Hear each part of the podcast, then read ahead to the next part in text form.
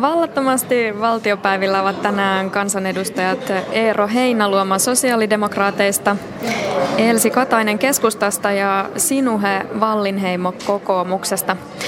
Ennen kuin isketään kiinni pääpuheen aiheeseen, Heinaluoma tuolla vielä hakeekin kahvia, niin pari pientä piristävää pilkahdusta. Polttoaineyhtiö ST1 omistaja Mika Anttonen on luvannut lahjoittaa firmansa kautta vuosittain miljoona euroa vähävaraisten jääkiekkoilijoiden tukemiseen. Sinuhe Vallinheimo, entinen ammattikiekkoilija kun olet, millainen teko tämä mielestäsi oli? No, tässä on paljon pohdittu niitä tekoja, mitä sitten suomalainen NS-eliitti voisi sitten tehdä näiden yhteisten talkoiden hyväksi, niin onhan tämä aivan merkittävä, merkittävä sitten vastaantulo siinä mielessä, että miljoona ruohonjuuritasolle vuosittain, niin sillä saadaan kyllä paljon hyvää aikaa. Itse asiassa tuossa laskeskelin, että jos se koskisi noin 1500 juniorijääkiekkoilijaa, niin se olisi noin 600-700 euroa per sitten kiekkoilija, että ne on kyllä merkittäviä, merkittäviä juttuja ja sain tästä kuulla itse muutamia viikkoja sitten ja olin kyllä pakahtua riemuun jo silloin ja onhan tämä äärimmäisen upea juttu, että nöyrä kiitos Anttosen Mikalle. No sitten ehkä vähän toisenlainen pilkahdus. No kansanedustajien kannalta varmaan iloinen sellainen. Kansanedustajan palkkio nimittäin nousee 0,43 prosenttia eli noin 27 euroa kuukaudessa. Joku saattaisi sanoa, että hyvin pienestä summasta on kyse ja populistista kaivella tätä asiaa esille, mutta eikö tämä nyt ole silti vähän kiusallista? Eero Heinaluoma. No on se enemmän kuin vähän kiusallista, koska tietysti kun eletään tämmöistä aikaa, että rahasta on pulaa ja sitten toisaalta tehdään myös leikkauksia, niin on se ei se niin kiva juttu ole, että sitten niille, jotka tekee päätöksiä, lyödään vaikkakin aika pieni yleisölinjan mukainen korotus niin käteen, niin muusta puhuisi paljon mieluummin. Tosin täytyy sitten sanoa, että mä en sinällänsä kannata näitä pienitulosten ihmisten etujen leikkauksia, en pidä niitä oikeana lääkkeenä, että vastustan niitä täysin siitä riippumatta, mikä on kansanedustajien palkkakehitys. Miten kollegat kommentoivat? Elsi Katainen. No taas on varmastikin muistutettava siitä, että asiahan ei ole ollut meidän tiedossa eikä meidän valmistelussa itsessään, mutta ja on tullut täysin odottamatta tämä. Itsekin ollaan tästä niin kuin lehdistä luettu ja kieltämättä minun puolestani se olisi voinut jäädä tekemättä. No ryhdytään sitten perkaamaan eilisen antia. Ministerit Olli Rehn, Jari Lindström ja Lenita Toivakka esittelivät eilen keinoja, joilla suomalaisille saataisiin lisää töitä. Ja ministerien puheista paistoi myös sellainen yrittämisen eetos. Hallituksen aikeissa on tukea mikroyrittäjien ja pienyrittäjien toimintaa. Lähdetään liikkeelle juuri yrittäjistä monen yksinyrittäjän olen minäkin kuullut sanovan sitä, että sen ensimmäisen työntekijän palkkaaminen on iso päätös. Bisneksen pitää ensinnäkin pyöriä siinä vaiheessa aika hyvin, jotta jonkun toisen pystyy firmaansa palkkaamaan. Minkälaisia askeleen hallitus mielestänne otti eilen, kun se ilmoitti tukevansa ensimmäisen työntekijän palkkaamista? No, tämähän on erittäin tärkeä tämmöinen asenteellinen ilmapiirin muutos suomalaisessa yrittäjyydessä ja nimenomaan hallituksen viesti yrittäjille, että Suomessa kannattaa edelleenkin yrittää. Ja nimenomaan se, että tällaiset tukevat toimet kohdistetaan mikroyrittäjille ja pien keskisuurille yrittäjille, joita on 99 prosenttia Suomen yrityksistä, niin tämä on todella tarpeellinen. Jos niistä osaakaan pystyy esimerkiksi tämän palkkatuen avulla työllistämään, niin siinä voi parhaimmillaan työllistyä kymmeniä tuhansia suomalaisia. Sanokaapa, keihin oikeastaan viitataan, kun puhutaan mikroyrittäjistä tai mikroyrityksestä. Minkä kokoinen firma se silloin on? Yhdestä yhdeksään on tällainen virallinen ja siitä ylöspäin on sitten, puhutaan, puhutaan pieniä keskisuuresta ja suuria on sitten 250 ja sitä ylittävät. No ministerit eivät osanneet sanoa konkreettisesti, että mikä olisi suurin piirtein se eurosumma, jolla yrittäjää tuettaisiin palkkaamaan se ensimmäinen työntekijä. Onko teillä minkäänlaista aavistusta siitä palkkatuen koko luokasta? Ei sitä itse asiassa ole vielä muuta kuin sitä nyt selvitetään, että miten tämä sitten kaiken kaikkiaan lähtisi, mutta että Kyllä yrittäjäkentästä nyt on tullut positiivisia signaaleja siitä, että he ovat ottaneet tämän hyvin vastaan ja, ja nimenomaan Suomen yrittäjät ja naisyrittäjät ja kaikki, kaikki on pitänyt tätä niin kuin hyvänä askeleena eteenpäin. On selvää, että tässä vielä pitää tehdä paljon erilaisia toimenpiteitä, jotta, jotta yrittäjyyskin olisi siinä iskussa, mitä me sitten hallituksena toivotaan. Niin, mutta että kyllä kun yrittäjien kanssa puhuu, niin ne puhuu koko ajan kolmesta asiasta. Että byrokratia on liikaa, sivukuluja on liikaa ja sitten irtisanomissuojat on, on liian vahvoja. Että, ja hallitus itse asiassa tekee näihin kaikkiin kolmen kokonaisuuteen vahvasti työtä koko ajan. On todella tärkeää, että panostetaan nimenomaan sellaisiin asioihin, jotka eivät lisää yritysten tukiriippuvuutta, vaan, vaan tota, enemmänkin panostetaan siihen, että yrittäjyyden erilaisia esteitä, joita toki on riittävästi tässä meidän järjestelmässämme, niin niitä, niitä puretaan ja silloin puhutaan nimenomaan byrokratian purkutoimista. Nyt ei tässä vaiheessa todellakaan ole antaa mitään tarkkoja lukuja eikä se ole tarkoituskaan. Suunta on oikea ja se on kaikista tärkeintä ja siitä on kiitosta tullut. Ministeri Olli Rehn nosti eilen esille myös niin kutsutun köyhän miehen Viron mallin. Kyse on siitä, että yritys voi lohkaista pienen osan tuloksesta ja tätä osaa ei veroteta, vaan sen saa ottaa sivuun investointeja varten. Mitä hyvää tai mitä huonoa tässä on, Eero Heinaluoma? No ensinnäkin ensin vielä tähän, näihin, tähän ensimmäisen työntekijän tukeen, niin pidän sitä itse kyllä ehdottomasti toteuttamisen arvoisena, koska siinä aloittavassa päässä tämä tuska on suurin. Demarit esitti viime syksynä, että, että otettaisiin tämmöinen ensimmäisen työntekijän tuki käyttöön, joka tulisi sitten yritysverotuksessa huomioitavaksi, jolloin se kuitenkin lähtee siitä, että toiminnan pitää olla kannattavaa, että kannattamatonta toimintaa ei tueta, että on oikea suunta. Tässä Demarien vaihtoehdossa se olisi useamman tuhannen euroa maksimissaan sinne lähelle 5000 euroa, jos firma tuottaa. No sitten tämä, tämä investointivaraus, niin siinä täytyy nyt sitten katsoa kyllä, miten se tehdään. Että jos varaus on ilman ehtoja, niin silloin se tarkoittaa vain sitä, että firma ei maksa veroa, tekee varauksen, mutta investoiko se koskaan, jää sitten täysin hämäräksi. Että kyllä päättäjän täytyy olla sillä tavalla aina järjissänsä, että kun annetaan tukimuotoa, niin pitää katsoa, että millä ehdoilla ne annetaan ja että ne on sellaisilla ehdoilla, että se on win-win tilanne, eli että se investointi sitten todella tulee. Ja nyt kun tässä ei loppujen lopuksi tiedetä tästä mallista yhtään mitään, niin en tähän ota kyllä kantaa ennen kuin näen, ettei käy vaan niin, että täällä verot poistuu ja sitten ne jää tavallisen palkansaajan ja eläkeläisen maksettavaksi. Minä taas näen, että tämä investointivaraus erittäin tervetullut ja yrittäjien puoleltakin toivottu toivottu muutos. Se varmasti tulee lisäämään investointeja Suomessa ja itse asiassa nyt on patoutunutkin näiden viime lamavuosien, henkistenkin lamavuosien jälkeen suuri investointien tarve, joka varmasti nyt sitten purkautuu tällaisen investointivarauksen kautta ja uskon, että se on omiaan luomaan lisää yrittäjyyttä ja, ja työpaikkoja. Lisäksi hallitus esitteli eilen innovaatiopankin ja sen käynnistää Tekes. Ideana on saada keksinnöt nopeammin hyötykäyttöön ja taloudellinen potentiaali niistä irti. Eilen mainittiin myös innovaatiosetelit, eli niillä yritys voi ostaa kertaluontoisesti asiantuntemusta itselleen vaikkapa yliopistosta. Sinuhe Vallinheimo, sinä olit eilen kokoomuksen nettisivuilla tohkeissasi ja innostunut tästä innovaatiosetelistä. Mikä siinä mielestäsi on lupaavaa?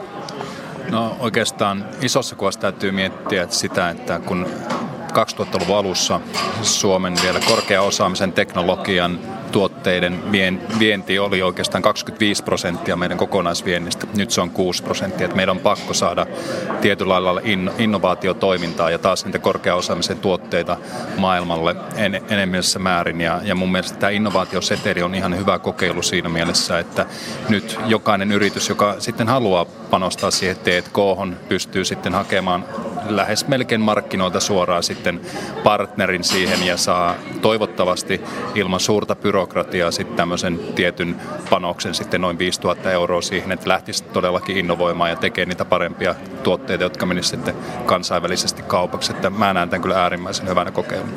Mutta mitä sillä innovaatiosetelillä ihan konkreettisesti saa? Esim, onko se yhteistyökuvioita korkeakoulujen suuntaan, kehitysapua? Elsi Katainen.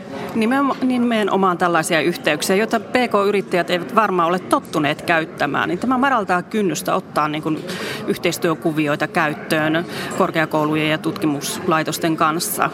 Ja siinä on sitten sellainenkin vielä hyvä puoli, että että kun akateeminen työttömyys on meillä kuitenkin aika huipussaan nyt, niin myöskin sitä osaamista voitaisiin siirtää yritysten, yritysten käyttöön. Heidät on koulutettu suhteellisen kalliisti täällä Suomessa. On hyvä, että heidän osaamisensa saadaan sitten yritysten käyttöön. No miltä nämä innovaatiosetelit ja innovaatiopankki kalskahtavat opposition edustajan suuntaan? Minkä sortin laastareista tässä on kyse? Kyllähän me aidosti tarvitaan siis tähän pieneen keskisuuren kenttään niin enemmän verkostoitumista ja yhteistyötä, koska kaikki maailman menestyvät esimerkit, niin myös Suomesta kertoo, että jos yritys menestyy, niin se tänä päivänä ei tee sitä yksin, vaan sen takana on aika iso ketju. Et siinä voi olla markkinointiosaamista, siinä tarvitaan tutkimuspuolen osaamista ja ne menee myös yli rajojen että tämmöistä verkostuvaa yhteistyötä tarvitaan. Sitten on, että miten se tehdään. Tämä on minusta yksi käyttökelpoinen mahdollisuus. Tästä täytyy sitten katsoa tässäkin ne ehdot lävitse, että ettei käy niin kuin yksi yrittäjä epäili, että suuri hyötyjä tulee olemaan konsultit. Että tulee tämmöinen, niin kuin jo EU-projekteissa pyörii konsulttien armeija, joka sitten lihoo tässä, että miten saadaan se todellinen hyöty, niin se on sitten aika haastava käytännön juttu, mutta olen sitä mieltä, että perusteessa on ihan hyvä ehdotus. Elsi Kataiselta vielä lyhyt lisäys. Niin, Suomihan on oikein äh, keksijöiden ja keksintöjen maa. On todella hyvä, että on nyt joku tällainen uudenlainen väylä, miten näitä innovaatioita voidaan niin kuin tuotteistaa ja kaupallistaa. Sellaista puutetta meillä on ollut. No eilen kysymyksiä herätti tämä työnäyte ja siinä on ideana se, että ihminen voi mennä antamaan työnäytteen yritykseen. Epätel- epäselväksi jäi, saako siitä minkäänlaista korvausta ja miten pitkään sitä näytettä pitäisi antaa. Onko Kataisella tai Valliheimolla tähän vastauksia vai onko tämä ihan selvittelyn alla edelleen? No se itse asiassa jäi, jäi hieman epäselväksi, mitä tämä kokonaisuus sitten käyttää, mutta näin entisenä jääkeikkoilijana niin voisi kuvitella, että tämä on vähän niin kuin tämmöinen tietynlainen koeaika, että mennään sitten yritykseen ja näytetään oma osaaminen ja, ja sitten sitä kautta mahdollisesti päästään töihin, että mun mielestä siinä ei ollut hirveästi ainakaan rahallista panostusta tässä työnäyttöjutussa, mutta mun mielestä niin kun isossa kuvassa on hyvä, että on tämmöisiä erilaisia mahdollisuuksia sitten antaa, on se sitten työnäytteitä tai, tai mitä tahansa sitten, että niin kun ihmiset vain ja ainoastaan saisivat sen jalan sinne oven väliin ja pääsisivät takaisin sitten työelämään, että se sitten jää loppujen lopuksi nähtäviksi, että kuinka hyvin nämä toimii, mutta että se, että on laaja skaala nyt erilaisia työkaluja, joilla sitten saataisiin ihmisiä työllistyä, niin se on mun mielestä hyvä juttu. Juuri näin ja tätä työnäytettä voi tervehtiä ilolla myös sen takia, että siinä ilmeisesti helpotetaan työnantajan osuutta sillä tavalla, että hänen ei tarvitse sitoutua siihen työntekijään niin lujasti. Jos kerran todetaan molemmin puolin, että, että yhteistyö ei välttämättä suju, niin silloin ei ole mitään niin sitovia, pitkäksi ajaksi sitovia sopimuksia niin kuin päällä. No pienyrittäjien lisäksi eilen olivat Framilla työttömät. Eero Heinaluoma, mikä mielestäsi oli keskeisin työtöntä ihmistä koskeva kaavailu, joka eilen kuultiin? No kyllä näistä eilen lausutusta, jos se noin toteutuu, kun sanotaan, niin keskeisin on kyllä tämä niin sanottu työkokeilu. Sitä mä pidän aika eriskummallisena hankkeena. Kyllä tälläkin hetkellä kuka tahansa saa mennä työpaikalle ja saa katsoa, että tuntuuko, että hän pärjää ja työnantaja saa katsoa. Sitten sen lisäksi meillä on olemassa koeajat. Eli ilman mitään syytä työnantaja voi purkaa työsuhteen koeaikana ja nähdä, että soveltuuko henkilö. Tietysti ihminen itsekin saa lähteä. Tässähän tämä tarkoittaa sitä, että ihmiselle ei makseta palkkaa, hänelle ei kerry turvaa, myös hänen vakuutus on täysin epäselvä. Haluanpa nähdä, mikä tilanne on vaikkapa ravintoloiden keittiöpuolen tiskaushommissa ja monissa muissakin jutuissa, että jos tämmöinen avataan, että korkean työttömyyden aikana työnantaja voi ottaa työhön ilman työsuhdetta, niin ei se kyllä ei se kyllä kuulosta oikein rehdiltä eikä oikeudenmukaiselta silloin, kun koeaika on kuitenkin olemassa ja koeaikaakin hallitus on pidentämässä vielä tämän vuoden aikana, että tässä ehkä hallituksen pohjapäätöksenteossa näkyy vähäinen ymmärtämys palkansaajan arjesta. Tuosta työnäytteestä mainittakoon vielä sen verran, että se on siis äh, ihmiselle vapaaehtoinen vaihtoehto.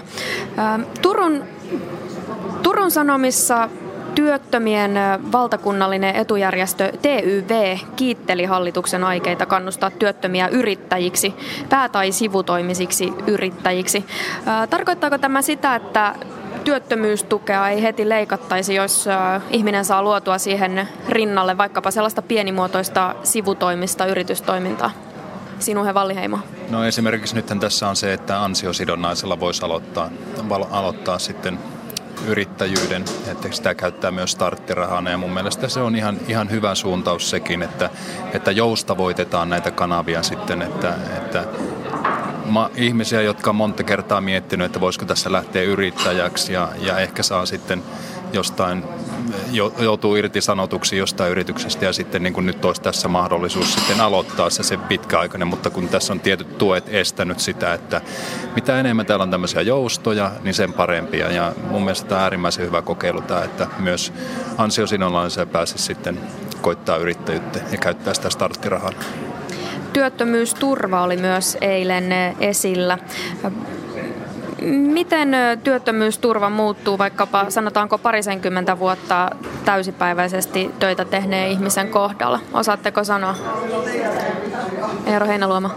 Tässähän lähtökohtaan on se, että, että tätä työn vastaanottovelvoitetta esitetään vielä kerran kiristettäväksi.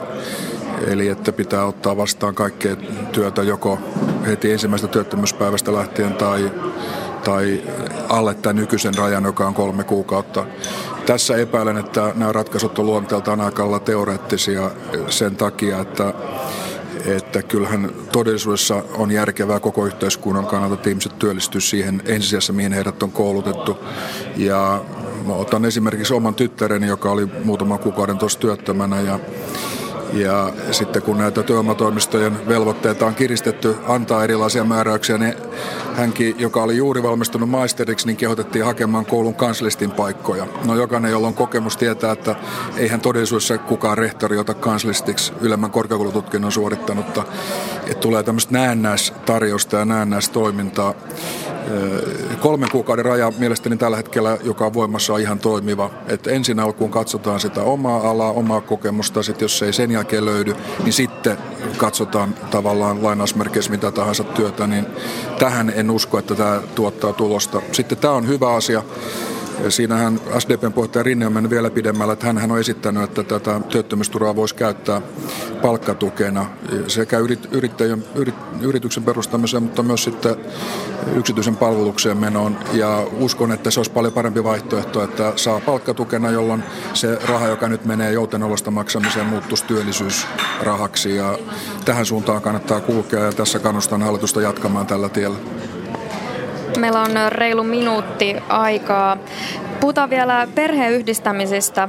Turvapaikanhakijoiden perheenyhdistämistä tiukentavasta lakiesityksestä käytiin eilen eduskunnassa vilkas keskustelu. Turvapaikanhakijalla pitäisi olla 2600 euron nettotulot kuukaudessa, jotta hän voisi saada puolisonsa ja kaksi lastaan Suomeen. Perussuomalaisten kansanedustaja Siimo Nelo ehätti jo otsikoimaan blogikirjoituksensa muotoon Suomi tiukentaa turvapaikanhakijan perheenyhdistämistä. Miten on? Näinkö pitkälle lakiesityksen puinnissa on jo edetty ja homma on lukkoon lyöty? Helsi Katainen tulorajoja ei ole lukkoon lyöty. Siinä mielessä edustaja Elo on ollut aikaansa edellä kyllä ja nimenomaan eilen tuossa keskustelussa aika keskeisestikin keskusteltiin siitä, että täytyy pystyä sitä tarkistamaan näitä tulorajoja, joka on oikeasti aika kova. Mutta toisaalta on muistettava se, että Suomi on tiukentanut näitä ehtoja samalle tasolle kuin muut Pohjoismaat ja minusta se on niin kuin relevantti asia tässä. Joo, isossa kuvassa tässä varmasti puhutaan siitä, että me ei olla sen vetovoimaisempi kuin muutkaan ja, ja tiettyjä tiukennuksia on tullut ja mun mielestä se on ihan, ihan hyvä, hyvä asia ja nyt me aika lailla mennään tämmöisessä pohjoismaalaisessa kehikossa, joka on mun mielestä hyvä kehikko.